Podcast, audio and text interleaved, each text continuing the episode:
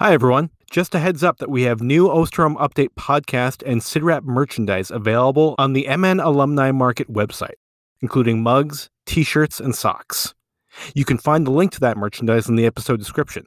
Now, here's this week's episode of the Osterholm Update.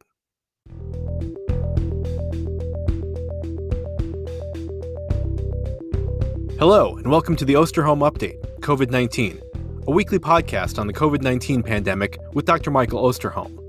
Dr. Osterholm is an internationally recognized medical detective and director of the Center for Infectious Disease Research and Policy, or CIDRAP, at the University of Minnesota. In this podcast, Dr. Osterholm will draw on more than 45 years of experience investigating infectious disease outbreaks to provide straight talk on the COVID 19 pandemic. I'm Chris Dall, reporter for CIDRAP News, and I'm your host for these conversations.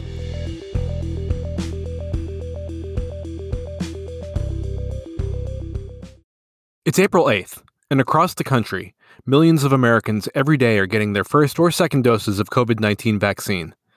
The weather is getting warmer, signs of spring are popping up everywhere, and the light at the end of the tunnel is getting a little brighter every day. At the same time, a surge of infections fueled by the B117 variant is gathering steam in the US, following a regional pattern that we've seen play out before in this pandemic and the worsening global spike in infections is raising the specter of new and even more dangerous coronavirus variants popping up and prolonging the pandemic. So, for many of those who have been fully vaccinated or are between doses, it feels like, as Jimmy Cliff once sang, sitting in limbo. How much longer will I have to wear a mask? Is it safe to travel or go eat at a restaurant? What can I feel safe doing, and when can I feel safe doing it? We'll address some of these questions on this episode of the Osterholm Update as we look at the current state of the pandemic in the United States and around the globe. We'll also answer a listener question on vaccine passports and highlight the latest act of kindness from one of our Osterholm Update listeners. But first, as always, we'll begin with Dr. Osterholm's opening comments and dedication. Thank you, Chris. Uh, and welcome to all of you back to another episode of the podcast update. Uh, we are so pleased that you could be with us. And as I've said each week, we so appreciate you spending your time with us. We know you have many other places to go and get your uh, information, and uh, we appreciate sharing with you uh, this experience. For all of you who have submitted really wonderful questions and comments, very thoughtful ones, uh, I regret that we can't address all of them each week. And, um, you know, we could probably extend this to about 12 hours and we might start getting to of most of them. And I know right now that I keep stretching the limits. So the staff keeps saying, "Don't talk so much. Keep keep it a little bit less uh, uh, verbose." Uh, but um, that happens, and so we don't want to stretch it out any longer. But I want to just say right now, I'm really um, sorry that we can't address more of your comments with us. As Chris opened uh, the podcast today, he noted that uh, he felt somewhat like the Jimmy Cliff song Sitting in Limbo. And you're going to hear that from me throughout the duration of this uh, podcast episode. There's a lot that I wish we knew more about. I wish we were further along in where we want to be. And the uncertainty of what that next step might look like is surely a challenge. Uh, this virus obviously occupies the uh, waking hours, and in some cases, I think the dreaming hours of many of us here at CIDRAP. Uh, and we surely think about these issues and we'll give you our best shot and what they mean. Uh, today's dedication is really um, one that has, in a sense, been addressed in the past, but not in its entirety. We realize that there are many, many people, or you might say the silent uh, supporters of our vaccine programs in this country the people who give people rides, the people who help others get online and find a vaccine appointment date, people who are there not to do the vaccination of itself, but make it possible that the vaccinations could occur. And so we want to dedicate this to all the vaccine related team members, everyone. Whether it's just helping people in your neighborhood or friends and family get an appointment, making sure that people are able to get to the sites, reminding others it's your time to get your second dose. Uh, this this podcast is dedicated to you. And of course, no opening would be complete without some mention of light. We sit here in April in Minnesota right now, in the middle of April showers. Uh, and I'm looking forward to the greening that's occurring right now uh, with regard to that. But even though we love our April showers, oh, we love our April and May sun even more. And uh, so today I'm very happy to report in Minneapolis, St. Paul, that there are 13 hours and 9 minutes and 17 seconds of uh, sunlight today. We've increased 21 minutes since last week. And we've actually increased four hours and 23 minutes since the vernal equinox on March 20th. And we have a new addition to our sunlight measure today. Uh, this is courtesy of Patrick and Donna from Denver. And uh, thank you very much for your very thoughtful um, uh, comment. They have shared with us that the sun angle in the sky right now in Minneapolis is at 54.44 degrees at noon, compared to 25.81 degrees on December 23rd, 2020. This is a very interesting way to look at it. It's not just the fact that we're getting sunlight, but where is it coming from? And many of us uh, here are very aware of that uh, very rapid um, sunset that occurs in the wintertime when the sun is so low to the horizon and how it stays and stays and stays in the summer when it's so high to the horizon. And thank you very much again to Patrick and Donna for this uh, wonderful piece of information. Uh, as a reminder to all those in the Southern Hemisphere, we're shipping you as much sunlight as we can, and we look uh, very forward to the reciprocity that will occur for us next December. So let's talk about what's going on in the United States right now. Michigan on Monday reported more than 11,000 new infections, which is higher than the peak they saw in November. And it's suspected this is primarily being driven by B117. So, Mike, we're seeing rising cases in many other states right now, but is Michigan an outlier in terms of how hard it's getting hit, or are there going to be more Michigans? Chris, this is the uh, $64 trillion question. And um, let me just give you some context to that, and then I'll answer the question with my best shot. First of all, let me just uh, again celebrate what's happening with the vaccine program in the United States.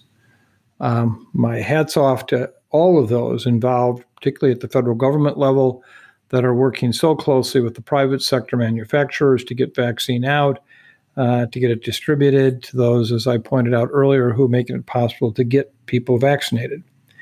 And this in itself is a microcosm of the issue of the disease occurrence, i.e., a good news, bad news kind of situation.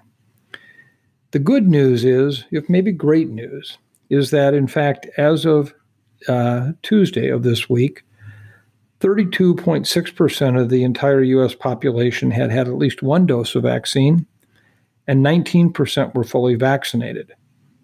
Now, you could look at that in the contrast and say 81% of the US population has not had full vaccination yet, and in fact, almost uh, 67.4% of the US population has not had at least one dose yet. Let's take a look at the age group that we have been most concerned about with regard to infection, serious illness, and hospitalization, and even potentially death. 56.6% of those who are 65 years of age and older have been vaccinated, 75.9% have received at least one dose. Now, that still leaves about 13 million individuals 65 years of age and older who have not yet been vaccinated. And B117 is on top of us right now. So, this is a challenge.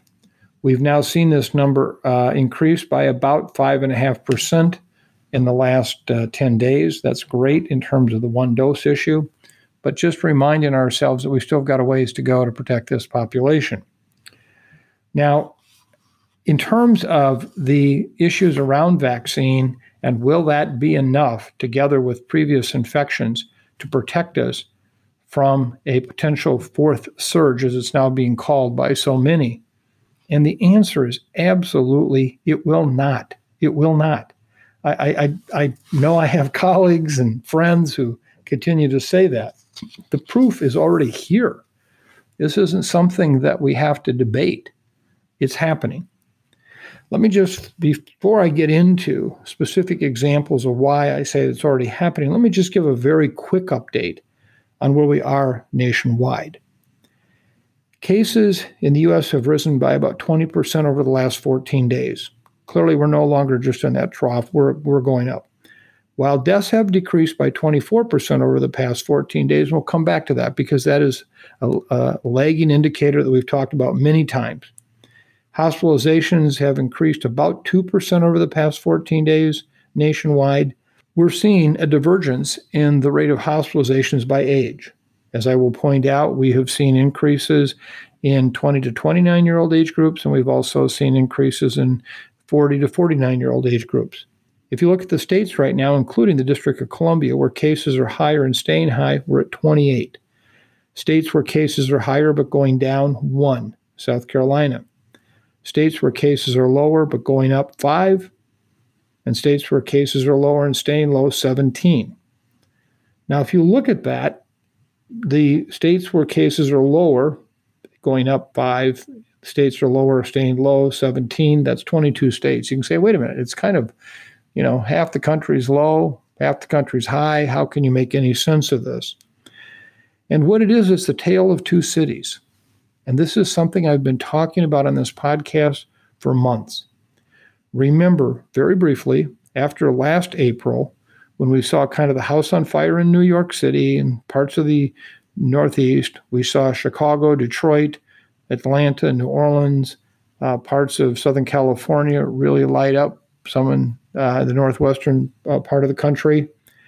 We then emerged into what I would call the COVID 19 regional pattern, where if you look in the upper Midwest around Memorial Day, we saw uh, case numbers go up, surely not dramatically like we did later, but that was kind of that moment when you might say the back porch was on fire, not the house on fire. But then, as those cases came down in mid June to late June, suddenly the states from Southern California all the way to Georgia and South Carolina lit up. And that's when we hit the 70,000 cases a day, far, far exceeding even the 32,000 cases a day in April.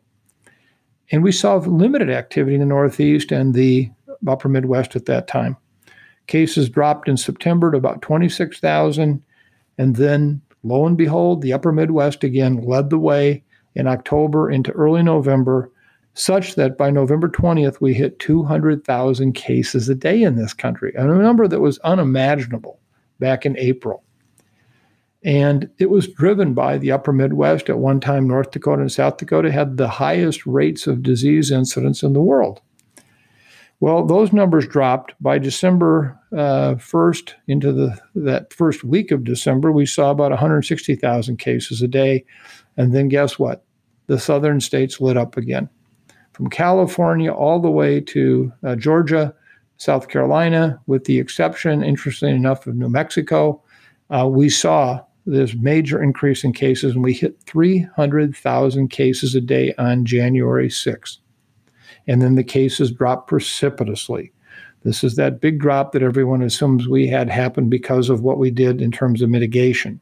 As you know, I don't believe that's true. I think that we surely have had an impact on the height of these curves, but what goes up and comes down, Mother Nature is doing, and we have to be humble enough to understand that. Why do I say that? Because I feel like we're in a deja vu all over again moment. The upper Midwest and the Northeast are lighting up. And I think it's going to be just a matter of time before we see the rest of the country go through that same pattern. This time, we're dealing with a different virus, and it's a virus that's a much, much more dangerous virus than what we've had already. And it's hard for most people to even imagine that because what we had before was really, really bad. And so now we're in this kind of tug of war between more people getting vaccinated every day, people already having been infected, having immunity, such that we are uh, having a smaller and smaller proportion of our population who are vulnerable to this virus. But I believe in most areas of the country, we are still seeing upwards of 50% of the population still susceptible to this virus, even with what we've got with vaccine campaigns going on. Let me just illustrate that point in what's happening.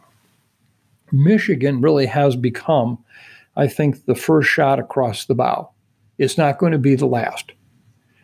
If you look at what's happening there, cases have continued to rise quickly in the state with a seven day average of 6,720 cases a day. They estimate that about 70% of these cases are due to B117, that virus, which is 50 to 100% more transmissible, 60 to 70% more likely to cause severe disease. That's the virus we're dealing with. To date, the uh, Michigan numbers have continued to climb. Prior to what we've been seeing in uh, Michigan over the course of the last week, their peak activity was uh, uh occurred on December 3rd at 8,291, and we're back there again. That's what we're seeing. On Tuesday, they had a, a, a much higher number in the 10,000 range, which of course was the two-day total from the weekend. But the point is, is that they are seeing this very substantial growth. In terms of outbreak reporting in the state, they continue to show substantial activity in educational settings. Of the 287 outbreaks reported in the past week, 81 were in schools, the highest number for all the listed settings. So, amongst all the settings, school is still the predominant place for an outbreak. An additional 29 outbreaks were found in child care youth programs.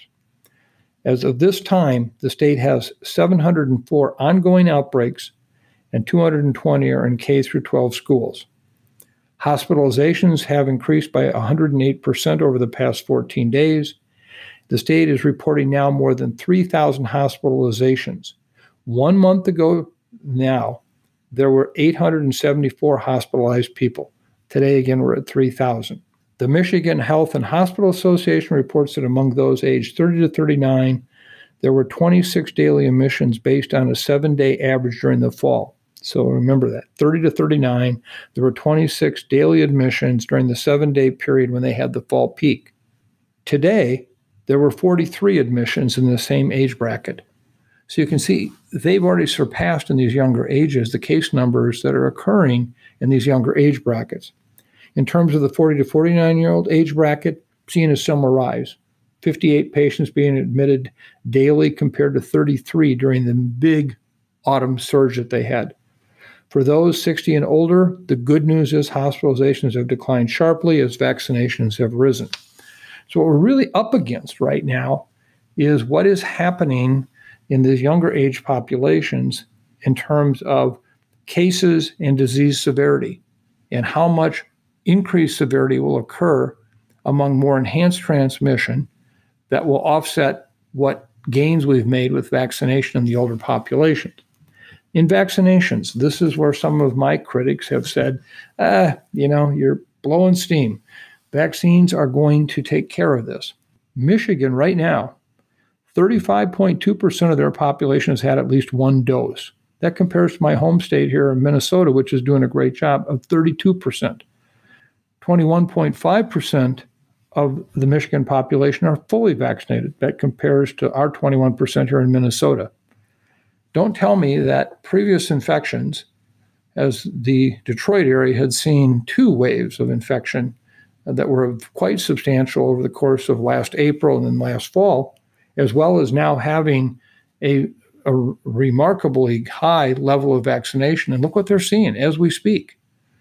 So, you know, if you need to have even one counterpoint to say, we're not going to be saved from this surge by vaccination, please understand if we had three more months to get people vaccinated, we could have a very different picture, but we don't. It's like the old line from Secretary of Defense Donald Rumsfeld, who once said, You don't get to go to war with what you want, you go to war with what you have. And right now, this is all we have. Now, if you look at the rest of the country, uh, the CDC variant update, as re- reported as of April 5th, B117 now uh, accounts for 15,511 cases in 52 different jurisdictions. That compares to the B1351, the variant that we had seen uh, as a significant one in uh, South Africa, 374 cases in 33 jurisdictions, and P1, the one that was first identified in South America, uh, there's 289 cases in 25 jurisdictions. So if you look at 15,500 versus 1,350 or almost 300, B117 still is the predominant virus that we have to deal with. Let me just comment briefly on the regional trends. These are 14 day changes. And if you look at the states that have had at least 15 new cases per 100,000 population in the past week, you've already commented on Michigan. Minnesota is up, uh, cases are up 35%, hospitalizations 37%. Our positivity rate is now at 6.8%. We are not far behind what's been happening in Michigan. Let me go through the list just quickly. Nebraska, Illinois, North Dakota, Ohio, Iowa, all have more than 15 new cases per 100,000, and they're all seeing increases between 24 and 82% in new cases. If you look at two states in the Midwest that have just below the 15 new cases per 100,000, but they're increasing substantially, Indiana's up 26%, Wisconsin's up 24%. Let me move to the east northeast, that area that I said was also affected outside of the upper Midwest. If I look at the daily average above 15 new cases per 100,000 residents in the past week, so they already they have to have at least 15 new cases per 100,000 residents. New Jersey's up 6%. New York as a state's up 34, Rhode Island up 8. You'll see Pennsylvania up 44, Connecticut 25. I can go down the list. All of these are up substantially from where they were just one week ago.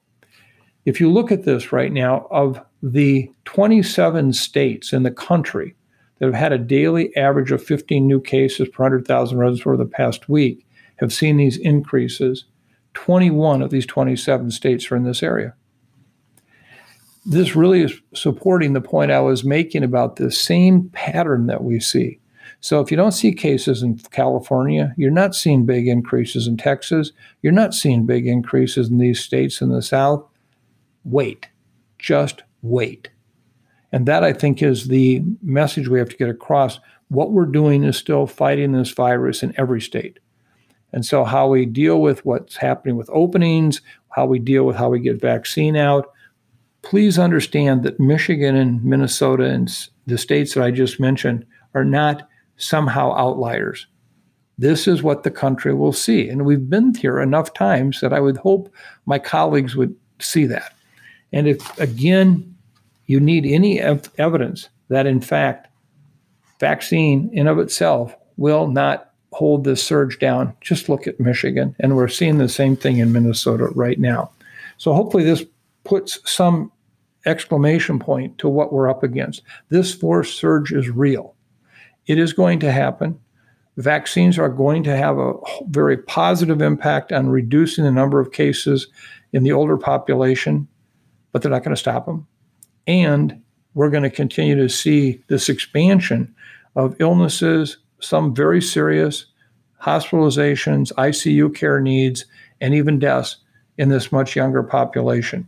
And kids are playing a very important role in the epidemiology of this transmission now. They are not getting infected any more frequently than adults, but they are getting infected what appears to be at the same rate now, which was different from before, and they are transmitting the virus. Those are the data, and we have to understand that's what we're up against right now.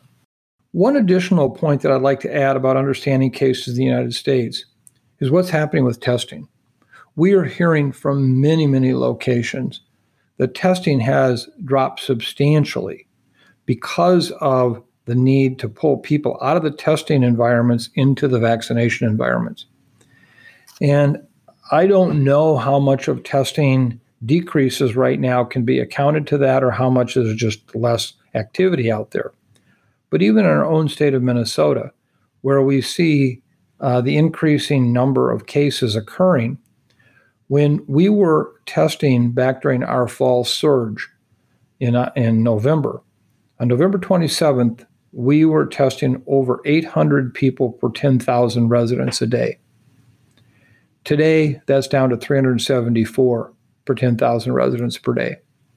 It's less than half.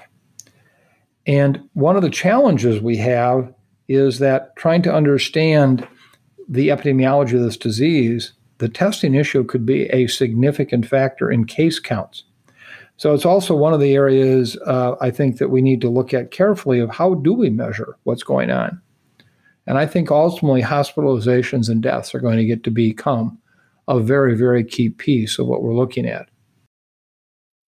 The uptick in US cases appears to be bringing more people around to the idea of delaying the second dose of the vaccine in order to get first doses into more arms, an idea that you've been promoting for months now. Mike, do you sense some momentum on this issue? And would delaying second doses going forward have any impact on this fourth surge? Anyone who's been listening to this podcast for the past several months knows that this has been a particularly uh, difficult issue for me because every day that we don't act on this, we lose another day of providing people with uh, potentially a life saving vaccine and all before, of course, we're talking about this surge occurs with B117.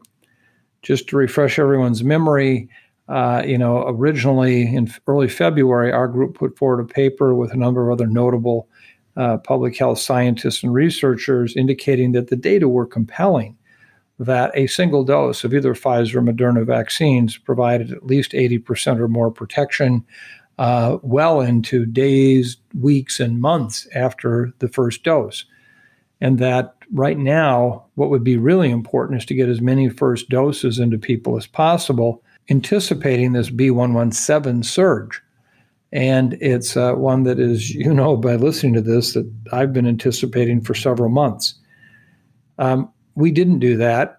And today the data are compelling. Uh, the CDC itself has put out an article in the past 10 days noting their study found 80% protection uh, plus for those who had a single dose of Pfizer vaccine after several weeks, 90% plus for those that had two doses. Now, if you wanted to protect the most number of people, you could look at this very simple math and just come to your own conclusions. It doesn't take any rocket science to do this. Even I can figure it out. That is, if I vaccinate one person with two doses and get 90% protection, the second person doesn't get a vaccine then because there's none there. The average protection is 90 plus zero divided by two, 45%. On the other hand, if I give each person one dose and it's 80%, that's 80% protection for the two of them. Now, you don't have to be a rocket scientist to understand that that's probably what you ought to consider doing. And when you look at what's been done in England and the remarkable outcome they've had with single dose, uh, you see the increasing number of publications coming out showing modeling that supports this very much, including one that even looked at the potential for variant development, which had been a criticism saying, well, there won't be enough antibody there after one dose and these variants will start to develop.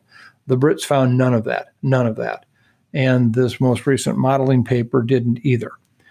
And so I haven't given up yet. We have literally lost five plus weeks, if not more, of where we could have been vaccinating 1.3 to 1.6 million additional people a day. Remember, when we hear these numbers too about how many people are being vaccinated, they're actually misleading, not because anybody's int- attempting to mislead you, but think about the fact that most of the vaccine being delivered today is the two dose Moderna or Pfizer vaccines. It's not J&J. They have not yet been able to deliver on large quantities of vaccine. Every time you hear someone saying we've just vaccinated 3 million people today, it's really 1.5 million people who got dose 1 and 1.5 million people got dose 2.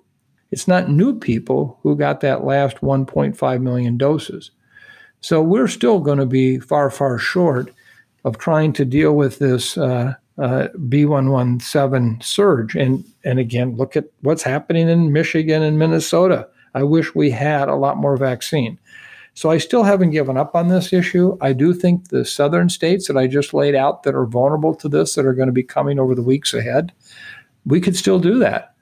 And remember, we're not asking anybody not to get a second dose. We're saying merely postpone it. So when you sign up for your second appointment, you don't sign up for it three weeks later or four weeks later, you sign up for it 10 weeks later or 12 weeks later without any reason to worry that your protection is going to wane substantially during that time. But imagine getting that twice as many people vaccinated. So I think at this point, the number of people who've come forward publicly has been remarkable. Some of really esteemed colleagues have come forward and said, we need to do that. The US government's continued response is via the media nope, we're not going to. And I just, you know, I talk to these, these are my colleagues. I, I think the world of them. They're dear friends. But the fact that the US government has not done a formal review of this, I think, is really their darkest hour in terms of what they've done with this program.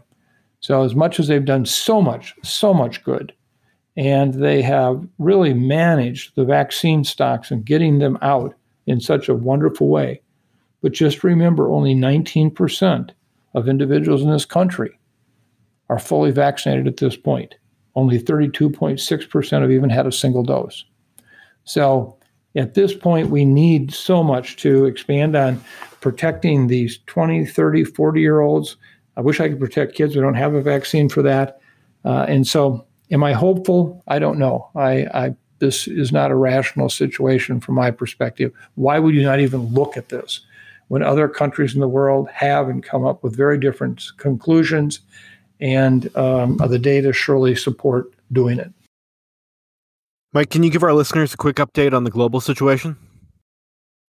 Well, I come back to just the straightforward, honest assessment that this is the darkest hour of our pandemic. As much as people don't want to hear that, as much as they think this is an exaggeration, let me just give you the numbers. Uh, this past week, we reported over 4 million new cases to the World Health Organization. It was an increase of over 200,000 plus cases. If you look at where we've been, we were at 5 million cases reported a week at the surge in early January. And then by early February, that number dropped down to 2.4 million cases reported per week. Here we are now at 4 million cases and rising. Within the next two to three weeks, we're going to surpass the 5 million cases reported per week mark. We're seeing major upticks in cases around the world.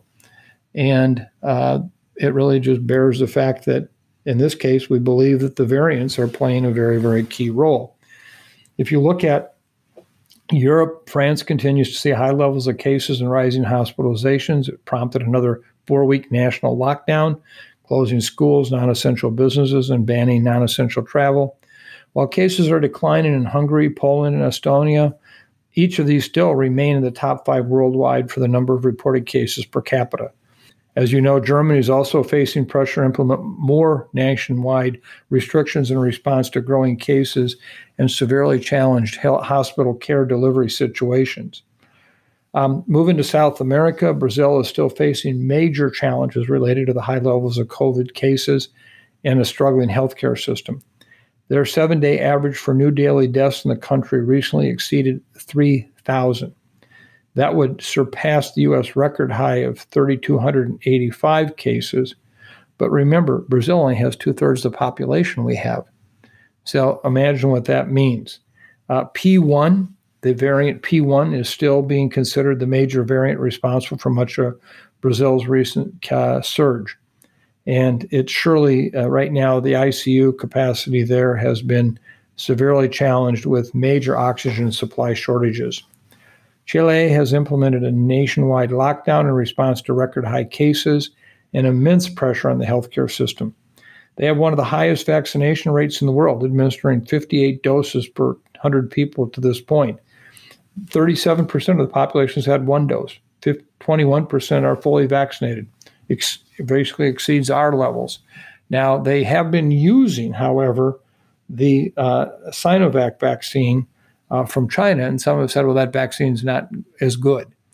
Um, when you look at you know what we're using right now for Johnson and Johnson, and you look at the WHO having just uh, certified Sinovac as a vaccine to be used by countries, I think it's very important that we you know look at this carefully uh, in terms of the vaccine. But I don't think there's any evidence right now that somehow there's been a big challenge to vaccine protection that has resulted in this situation. Other parts of the world, Asia and the Middle East, 11 countries in Asia and the Middle East are now reporting peak case numbers. India this week reported 115,000 in a single day, the highest daily total to date. Uh, cases are continuing to increase uh, substantially in Iran and Turkey, with major upticks in cases and increasing deaths. Finally, closer to home, Canada. Uh, Canada's experienced a rise in cases with variants playing a role, a major role. Uh, cases and hospitalizations are increasing in Ontario, where more than 2,000 B117 cases have been detected uh, just in the last several weeks. It's leading to many more restrictions in the country. More restrictions have also been implemented in Quebec, which also has reported an increase in cases and hospitalizations. And now British Columbia is seeing a rise in both B117 and P1 cases, something we're watching very, very carefully. B117 still makes up the majority of the variants of concern identified in British Columbia, but the province has reportedly detected 480 cases of P1, with many of the cases tied to an outbreak at a ski resort in Whistler. In addition, the NHL Vancouver Canucks are suspected to have been impacted by the P1 variant, with more than half the team being isolated or quarantined due to COVID protocols. The team hasn't played a game in two weeks, and reports indicate that a number of the players and staff tested positive, while some are considered very ill. So I think you can see that this is just continuing out there, and it really points out why we say this is the darkest hour of the pandemic. If you add these case numbers up, it's worse than we've seen any time in the past year.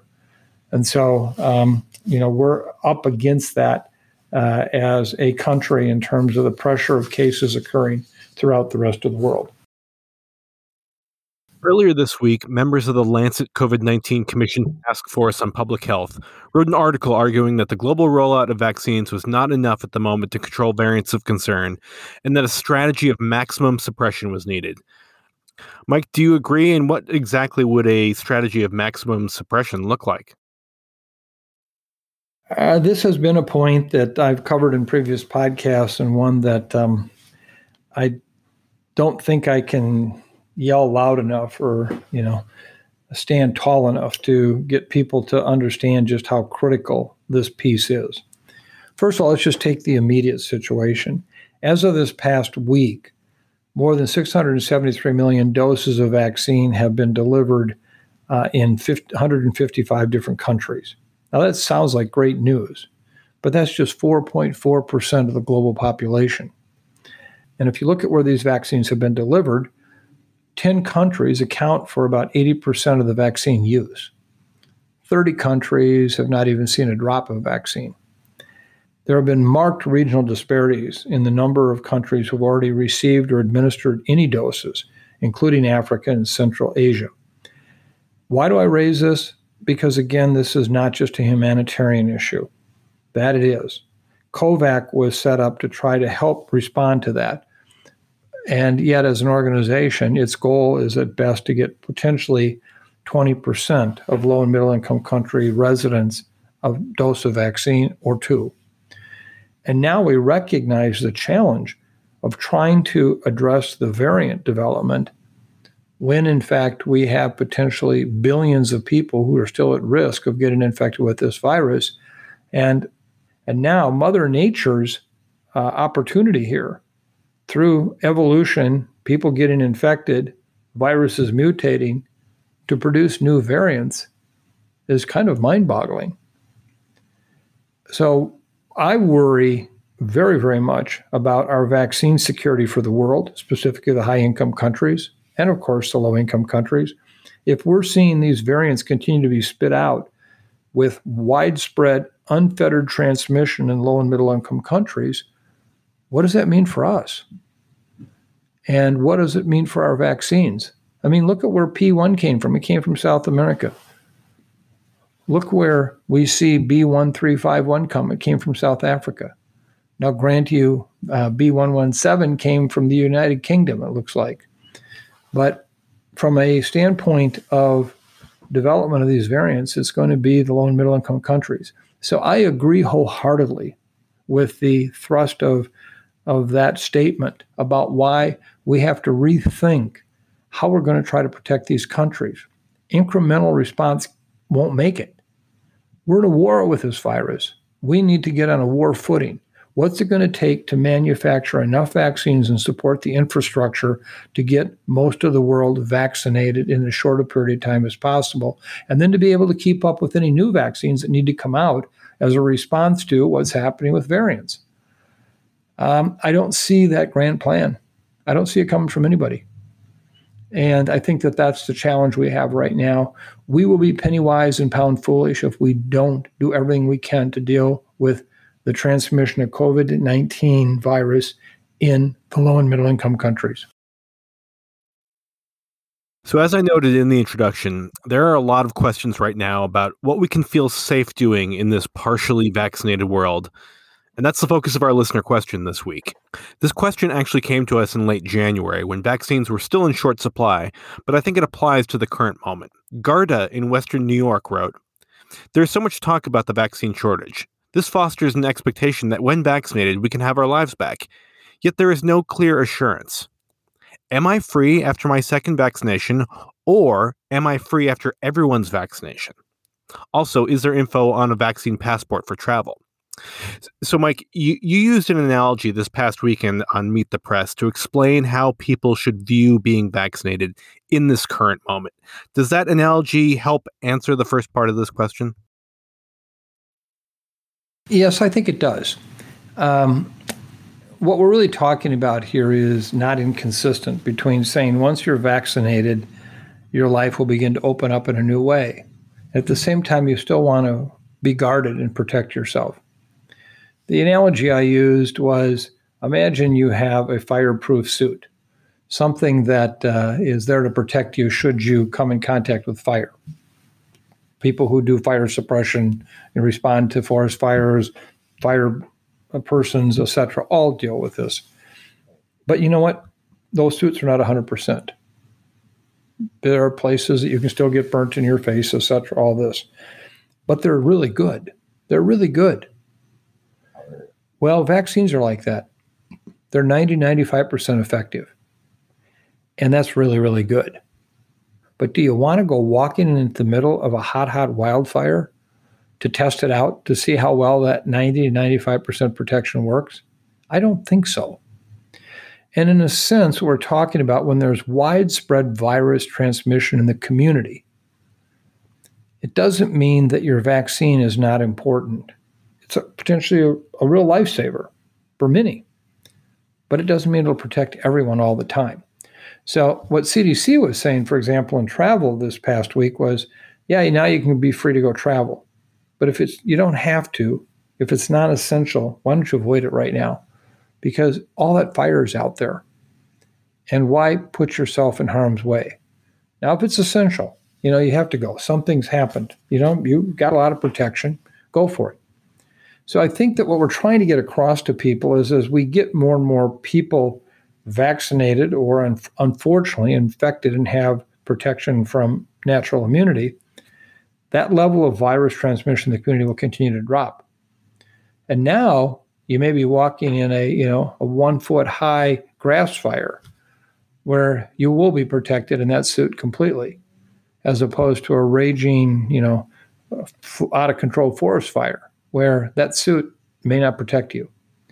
That's our vaccines. And I look forward to the day when we have, you know, a six inch high grass fire and I'll feel really good about my suit.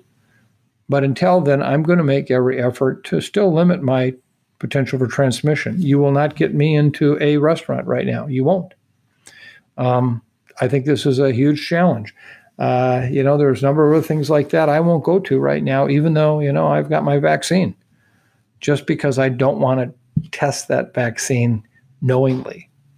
And so hopefully this will give people a sense that time is coming where you will have more and more opportunities to be in the public setting, feeling really, really good about it when the virus activity level drops and your vaccine is on board. Okay, and to the second part of Garda's question vaccine passports. There's been a lot of discussion around this idea. What are your thoughts on vaccine passports? Well, let me just say at the outset they're going to happen. They are going to happen. Number two, we don't have a clue yet necessarily how to do it and the challenges. When we think about passports, we're thinking about a very legitimate need to say we want like people to be able to be together. If I do go into a restaurant or I go to a concert or I have kids in schools or I have, you know, any number of business related activities, can I be in the same room with someone who is also vaccinated, fully vaccinated as am I, and feel really confident about being there? If I'm in a restaurant where I know that everyone in there has a passport, will I feel better about going to that place or a concert or whatever? And I think the answer is yes, and people want that. So they're going to happen. It's going to happen with transportation. You know, I willingly gave up my eyeball scan and my fingerprints to clear so I could get on and off planes quickly. Now, I haven't used it for a while, but you know, it's there. And so people are going to want to do this. The problem we have are several fold. One is what does immunity mean? What is a correlate of protection? Meaning, is it a certain level of some kind of antibody? What test do you use to show that? Is it I had my vaccine? We know we have vaccine failures, but maybe just being vaccinated with two doses of X. How do I make sure that that's been proven that that's me? And so, one of the challenges we're going to have is just how do we define what protection is? And know that this is solid evidence, this is infer, you know, inferred evidence, this is no evidence. You know, what does that mean? So that's number one. Number two is how do you do it? You know, right now Israel is doing it with paper largely. Uh, will it be paper? Will it be electronic? You know, the challenge I think we're going to have is then how does that fit into the data that we so cherish about our healthcare system. Why has the electronic medical record been such a challenge for so long? Because of people's concerns about privacy and how data might be shipped between a private company and a government agency or something like that. Those are all challenges. And then, how often do you have to keep this information up? Let's say I do achieve a certain antibody level from having previously been infected, or I have evidence of two vaccines. When do I need to update that? Will I need to update that? Will it wane? And so at this point, just stay tuned. There's going to be a lot more coming. The Biden administration has made it clear that they will help provide guidance for electronic passports, but they're not going to do them. And this is going to be an effort that is still really, I think, um, going to be a challenge. In the March 31st issue of the New England Journal of Medicine, Mark Hall and David Studdert uh, published a very thoughtful paper, Vaccine Passport Certification Policy and Ethical Considerations. And they lay out in really very clear terms the kind of challenges that we have about the issue of electronic or paper passports for uh, any kind of COVID 19 certification whether or not uh, there will be ethical issues because some people will have access to these certificates and others won't just because of, of availability for vaccine or financial considerations. Um, they, they list a number of different uh, issues here. And I think that one of the key issues is also distinguishing a passport uh, from a mandate. In other words, no one has to get a passport, but if you want one, then by obtaining that, that may give you privilege, grant you to get into certain venues, to use certain transportation modes, etc. And to me, I don't find that as a problem if, in fact, it means some people aren't excluded because they can't afford it, they can't get access to it. The confidentiality is going to be huge, and we're going to see more and more discussions about that, how to do it. If this were easy, it would have been done already in terms of electronic medical records. Uh, does information get given to someone else? I'm aware of a, one particular uh, group that was working with uh, homeless people in uh, a community where, because they were bouncing from emergency room to emergency room, they get, got them an electronic record note that allowed them, when they came into any emergency room, to, for the medical care team to quickly pull up the records and understand what was going on. Well, there was a change in administration, and all those data were given to ICE. And when that happened, it killed the program just like that. So we're going to have to look at the kind of social political issues that come up with this. But I'm confident, I'm confident that this can happen. All I can say is stay tuned. Uh, there is currently a network of tech companies called the COVID 19 Credentials Initiative that's trying to set a standard for vaccine certificates, while the Commons Project, a nonprofit, is working with the World Economic Forum on a digital health pass that's been going through trials. And some of you may be aware of this right now. There's actually one uh, being used in the state of New York as an experiment at this point. So I will keep you posted as we learn more here about what's happening with these passports, how they might work. Uh, understanding Israel right now has a, what they call a green pass being used. What does that mean? Uh, and uh, stay tuned. But right now, there's nothing imminent, I think, on a nationwide basis for a passport. Now to our latest act of kindness. This comes from a listener email we received, and while it wasn't labeled as an act of kindness, it certainly struck us as one. Mike, can you share it with the audience? Well, I think this act of kindness uh, really also is linked closely to the earlier listener question about what can I do or can't do. This act of kindness is one that I hope spreads more than any weed could ever do. It's one that we need uh, to see it around the world as the opportunity presents itself. This comes from Carolyn. Carolyn uh, is a veterinarian and uh, obviously a very, very special person. She wrote, Hi, Team Osterholm Sit Rep. I thought you'd enjoy hearing about this. My niche as a veterinarian is to provide hospice and home and euthanasia for companion animals. As you can imagine, doing this work in a loving yet safe manner has been a challenge this past year. A few days ago, I'd had just helped a woman say goodbye to her beloved cat. During our brief encounter, I'd learned that all her loved ones had moved far away, and it had been just her and the cats for some time. As we parted ways, she patted me awkwardly on the shoulder and said, I guess we can't hug. It broke my heart not to give this lovely person what used to be such a routine gesture of comfort. But then, as I opened my car door, I shouted back to her, Wait a minute, are you vaccinated? She said she was. So I said, Me too, let's hug. And we embraced wholeheartedly in the street next to my car. Since being vaccinated, I haven't changed my behavior at all. I've been wearing PPE and practicing social distancing all along.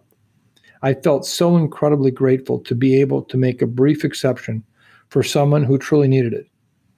Vaccines are miraculous.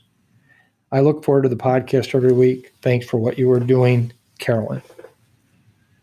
Carolyn, you're a miracle. You're an example. I hope everyone finds that like individual out there who's also vaccinated. And as you feel appropriate to hug, and as the other person does too, please do it. Please touch.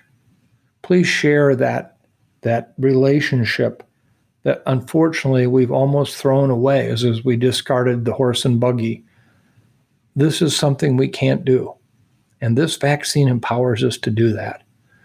I am so grateful that you sent this beautiful piece. And it touched me immensely because unfortunately, I too have used the services of veterinarians such as yourself for my beloved dogs. Um, I'll never forget the kindness, the professionalism, the support that these very, very special veterinarians provided at a time of great pain. And so for you to be able to do this just is a classic example of what we're trying to promote here how we can get through this pandemic using every opportunity we have on our side to make it a better world. And you did. Thank you so much, Carolyn. Your closing thoughts today, Mike? Well, thank you again for staying with us uh, through this podcast this far. Um, as we talked about at the very beginning, uh, we're in limbo. Uh, we are watching cases continue to unfold in this country. And I am afraid that people are convinced that what is about to happen is not going to happen, and we're living our lives as such. And I keep saying this week after week after week, and I can't say it with any more conviction and belief that please, please do not let yourself be the person who dies three days before they were scheduled to get their COVID vaccine. We can do this. We can get through. This surge is not going to be pretty, but it does not have to consume any of us. If we just hold out a little bit longer, this virus can't, you know, get through brick walls. It can't leap tall buildings in a single bound. Um, it won't seek you out when you're protecting yourself. And that's what we have to do to get through. And we have to help other people understand that. Uh, the next thing I just wanted to comment on was I can't tell you the feedback that I got this past week from the letter that I read last week from Teresa Thayer Snyder. I've had more requests for this letter to be sent to someone, even though it was available on the podcast site. And the reason was is that not only did it touch a nerve about who our kids are, but it said so much about who we are as parents, who we are as the guardians of our children, who we are as the ones bringing up the next generation.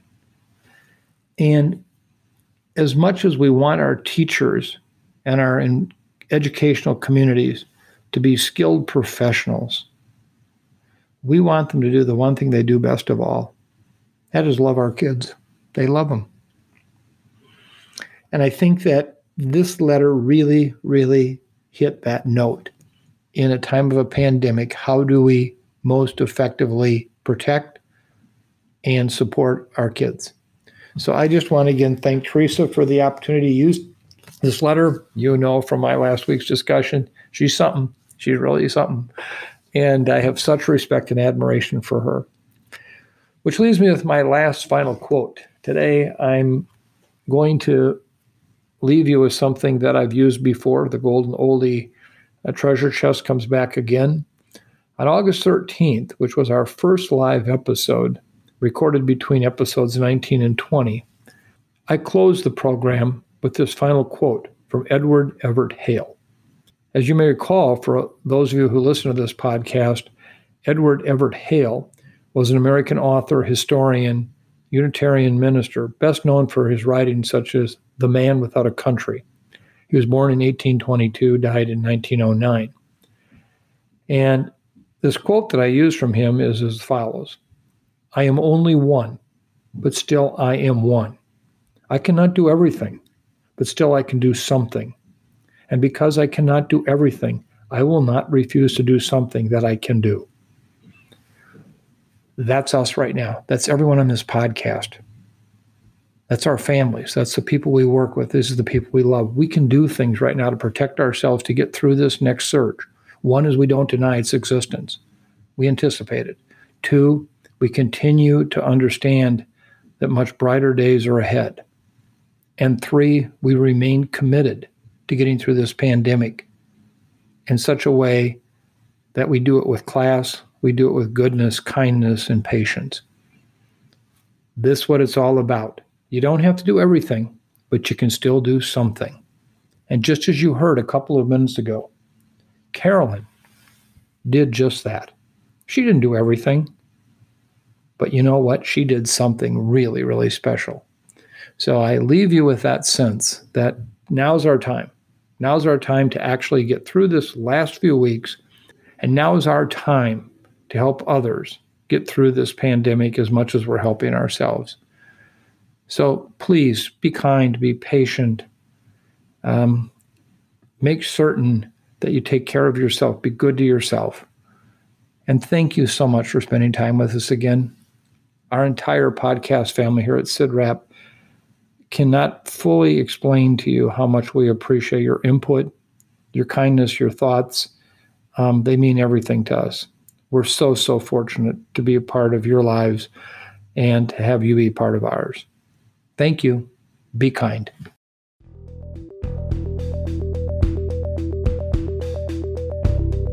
Thanks for listening to this week's episode of the Osterholm Update. If you're enjoying the podcast, please subscribe, rate, and review. And be sure to keep up with the latest COVID 19 news by visiting our website, cidrap.umn.edu. The Osterholm Update is produced by Maya Peters, Corey Anderson, and Angela Ulrich.